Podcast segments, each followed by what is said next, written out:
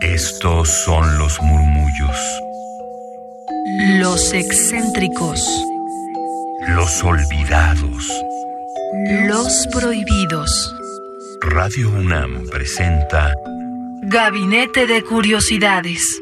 una galería de los archivos más extraños que han habitado nuestra frecuencia.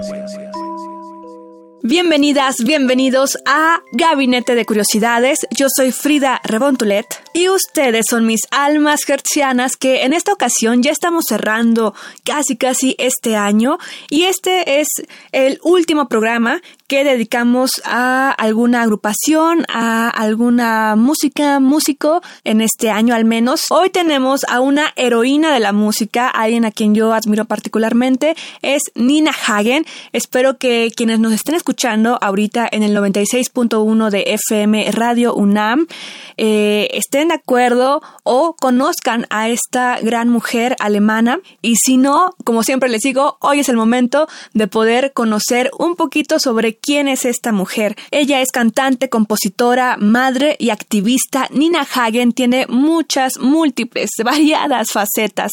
Es una artista que con su estilo fuera de toda convención y su filosofía de vida aún sigue sorprendiendo a todos. Ella es Katarina Nina, por eso el diminutivo Hagen, y nació en Berlín Oriental el 11 de marzo de 1955. Es hija de artistas, su madre Eva María Hagen fue una superestrella en la Alemania Oriental y Citando, dice, con ella el aura del escenario y las festividades nocturnas se propagaban por nuestro pequeño apartamento. Cerramos la cita y es lo que escribió Nina Hagen en su autobiografía Confesiones. Su padre biológico, el escritor Hans Oliva Hagen, se divorció de su, de su madre, de Eva, cuando Nina tenía cuatro años y dio pie a que la madre eventualmente volviera a tener una pareja sentimental, que fue una gran influencia también para, para Nina Hagen. Ella, de pequeña, Nina quería ser actriz, pero fue rechazada por el Estado comunista. Sin embargo, se las arregló, así como es Nina Hagen, para tomar clases de canto, y a los 19 años se unió a la banda Automóvil, la cual solo tuvo un éxito Farflim, película de color. Es muy bello el video, ese les recomiendo que lo puedan buscar. Y retomando un poco su historia familiar, la madre de Nina comenzó una relación, como les comentaba, con un cantante Wolf Birman y Nina realmente lo consideró su padre también. Y cuando él fue expulsado de Alemania Oriental en 1976 por sus ideas políticas, ella lo siguió a Alemania Occidental y pasó un tiempo, bueno, de ahí se mudaron un tiempo a Londres, donde se enamoró del ska y del punk y cuando regresó a Alemania tenía muchas, muchas ideas que se pueden ver en esta transformación, en esta línea del tiempo de su eh, desarrollo musical. Ya les diremos más de él en breve, pero aún no sabía qué efecto tendría en un escenario alemán. Y vaya que a la fecha nos sigue sorprendiendo Nina Hagen. Ella fundó la Nina Hagen Band con cuatro personas y el primer disco fue lanzado en 1978, estableciendo nuevos estándares musicales. Nina Hagen en los contenidos de su música, la cuestión lírica, cantó sobre la muerte, sobre enfermedades venéreas, sobre el sexo. Era una mente bastante revolucionaria y abierta para la cuestión política que se vivía particularmente en Alemania, pero en el mundo en general eran décadas conservadoras si lo comparamos a el pensamiento de derechos humanos y también de diversidad sexual y en temas de feminismo también. Luego del segundo álbum, la banda se separó y los otros cuatro miembros continuaron con el proyecto, pero ella ya más bien inició su carrera como solista. Como les comentaba, Nina Hagen fue una pionera feminista. En 1979, Hagen causó un escándalo en la televisión austriaca en cuanto a temas de la autoexploración y más en un contexto donde la televisión y varios medios de comunicación tienden a ser bastante heteropatriarcales o heteronormativos. Y durante un programa de televisión dio instrucciones sobre cómo poder masturbarse y el presentador del programa estaba tan abrumado que solamente sonrió y no intervino en la entrevista. Después de la emisión, él fue despedido y mientras los fans de la cantante aplaudían su histórica aparición en televisión, Nina Hagen se convirtió en ícono mundial y vivió en Río, en Brasil, en París, Nueva York, grabando un álbum detrás del otro. De verdad que tiene una carrera de año tras año, año tras año hasta la fecha. Esta mujer ha sido imparable y su música y sus actuaciones eran muy vanguardistas, con un toque muy divertido de locura y también llenas de talento. Ella ha pasado por todos los estilos, desde el pop, el jazz hasta el punk y la ópera. Tiene una voz muy particular, muy apreciada. Como les comentaba, su padre Wolf Biermann, quien estuvo ya durante su desarrollo como persona, fue una gran influencia para ella y también ayudó a moldear la conciencia política de Nina Hagen. Así que ella comenzó a tomar su propio camino en la cuestión del activismo y sus ideas políticas y asistió a diversas marchas de el orgullo gay, por ejemplo, feministas, por los derechos de los animales, en fin, por ejemplo, en Viena en 1979, en París, por ejemplo, también interrumpió un desfile de moda donde tenían pieles de animales y bueno, ella irrumpió para justamente lanzar un llamado por los derechos de los animales. Y está a favor también de la paz y los derechos humanos y ella siempre, o sea, la cito mejor dicho, dice, mi corazón late por las víctimas de tortura en el mundo, por todas las personas que tienen que huir, dijo una vez a la Deutsche Welle a quien por cierto agradecemos estos contenidos ya que nos inspiramos un poco en una en un homenaje que hicieron a Nina Hagen y bueno, ¿qué podemos decir? Nina Hagen en este 2020 tiene 65 años y esperemos que muchos más todavía. Hasta la fecha ha lanzado 16 discos y alrededor de 500 canciones. Y dice que tiene como objetivo centrarse en otras maneras de mejorar el mundo más allá de la música. Pero no importa lo que haga, ella sigue siendo y será la gran Nina Hagen. Citándola nuevamente, ella menciona, no necesito que hablen bien de mí, me da igual si hablan mal. No me importan los críticos porque mi música habla por sí misma. Que te odien duele, pero no pasa nada, porque estoy segura de que Dios, ella es muy creyente, por cierto, mis hijos y un montón de gente me ama, explicó la cantante.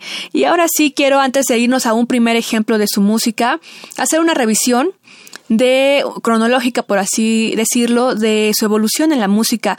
Por ejemplo, de 1974 a 1977 tenemos un look bastante andrógino, pero dulce, en un estilo que podríamos decir pop y de acuerdo a la época, a los 70. Ya del 78 al 89 vemos un cambio radical justamente que coincide con esta influencia cuando se va a Londres, más rock, más punk, y ahí ya se empieza a catapultar como una gran eh, potencia de, para ser la reina del punk. Y bueno, aquí vemos a Nina Hagen en su etapa de esplendor cantando una de sus canciones más famosas, Naturtrane, en su presentación en Rock Palast en 1978. Tiene mala calidad, entonces decidimos tomar una versión mejor para su emisión radial, pero bueno, en esta presentación ha sido de las más icónicas que, ha tenido.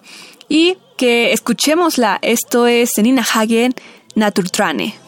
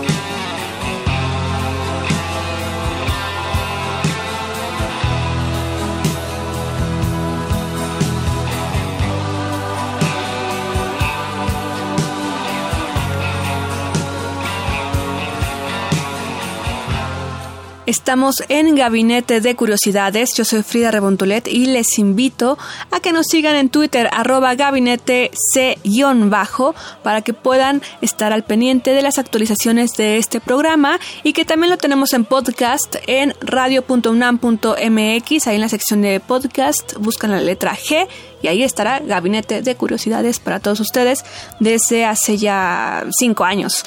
Entonces, bueno, dicho este anuncio, retomamos la carrera de Nina Hagen, de la que estamos hablando hoy.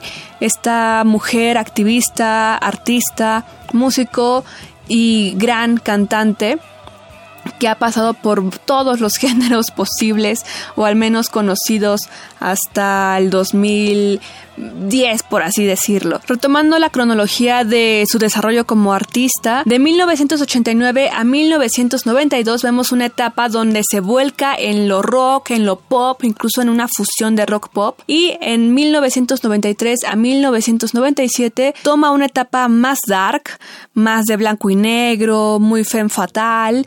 De 1998 al 2001 hay una cuestión muy ecléctica, una combinación de todos los géneros anteriores que ella había tocado hasta esa fecha. Y de 2002 a 2005 es que se fue más conocida a nivel América, continente americano, ya que hizo una fusión grupos finlandeses con Apocalíptica particularmente, quien ya era conocido en este continente y, y bueno, con ello tuvo un boom en las nuevas generaciones de, de, esos, al menos de esas décadas. En 2003 particularmente hizo un cover con Apocalíptica a la canción Seaman de la banda alemana también, Rammstein. Y bueno, escuchémosla, me fascina esta canción, espero que a ustedes también. Y aquí seguimos en Gabinete de Curiosidades.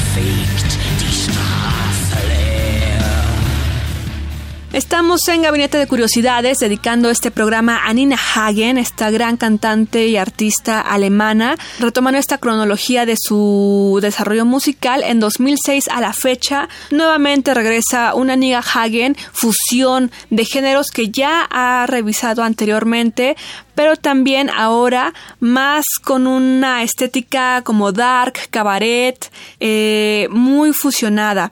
En 2010 lanza de forma bastante independiente, o bueno, más bien desde la autogestión, su álbum llamado Personal Jesus. Obviamente es también en referencia, homenaje a Depeche Mode y ella estaba muy orgullosa de este disco ya que ella dice es un disco autoproducido. La financiación corrió por su cuenta, ella pagó la grabación, ella se dirigió, se produjo también, no tenía idea de si alguna compañía se iba a interesar en su proyecto, así que dijo yo lo voy a hacer, yo solita, yo misma y vámonos con todo. Así que escuchemos para cerrar este gabinete Personal Jesus del álbum Personal Jesus de 2010 de Nina Hagen. Yo soy Frida Rebontulet. Cuídense mucho, mis almas hercianas. Les deseo un excelente año con muchos cuidados, con mucha salud, para que estemos pues muy vivos, muy vivas en este 2021. Tengan excelente día y síganos en Twitter arroba gabinetec-bajo. Se quedan aquí en Radio UNAM 96.1 de FM. Experiencia sonora.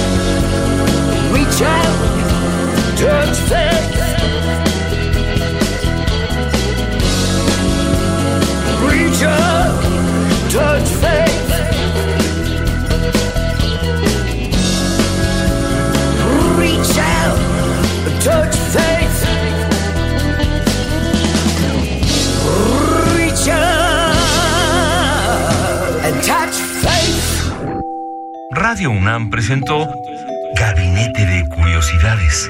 Refugio de experimentación, memoria y diversidad sonora.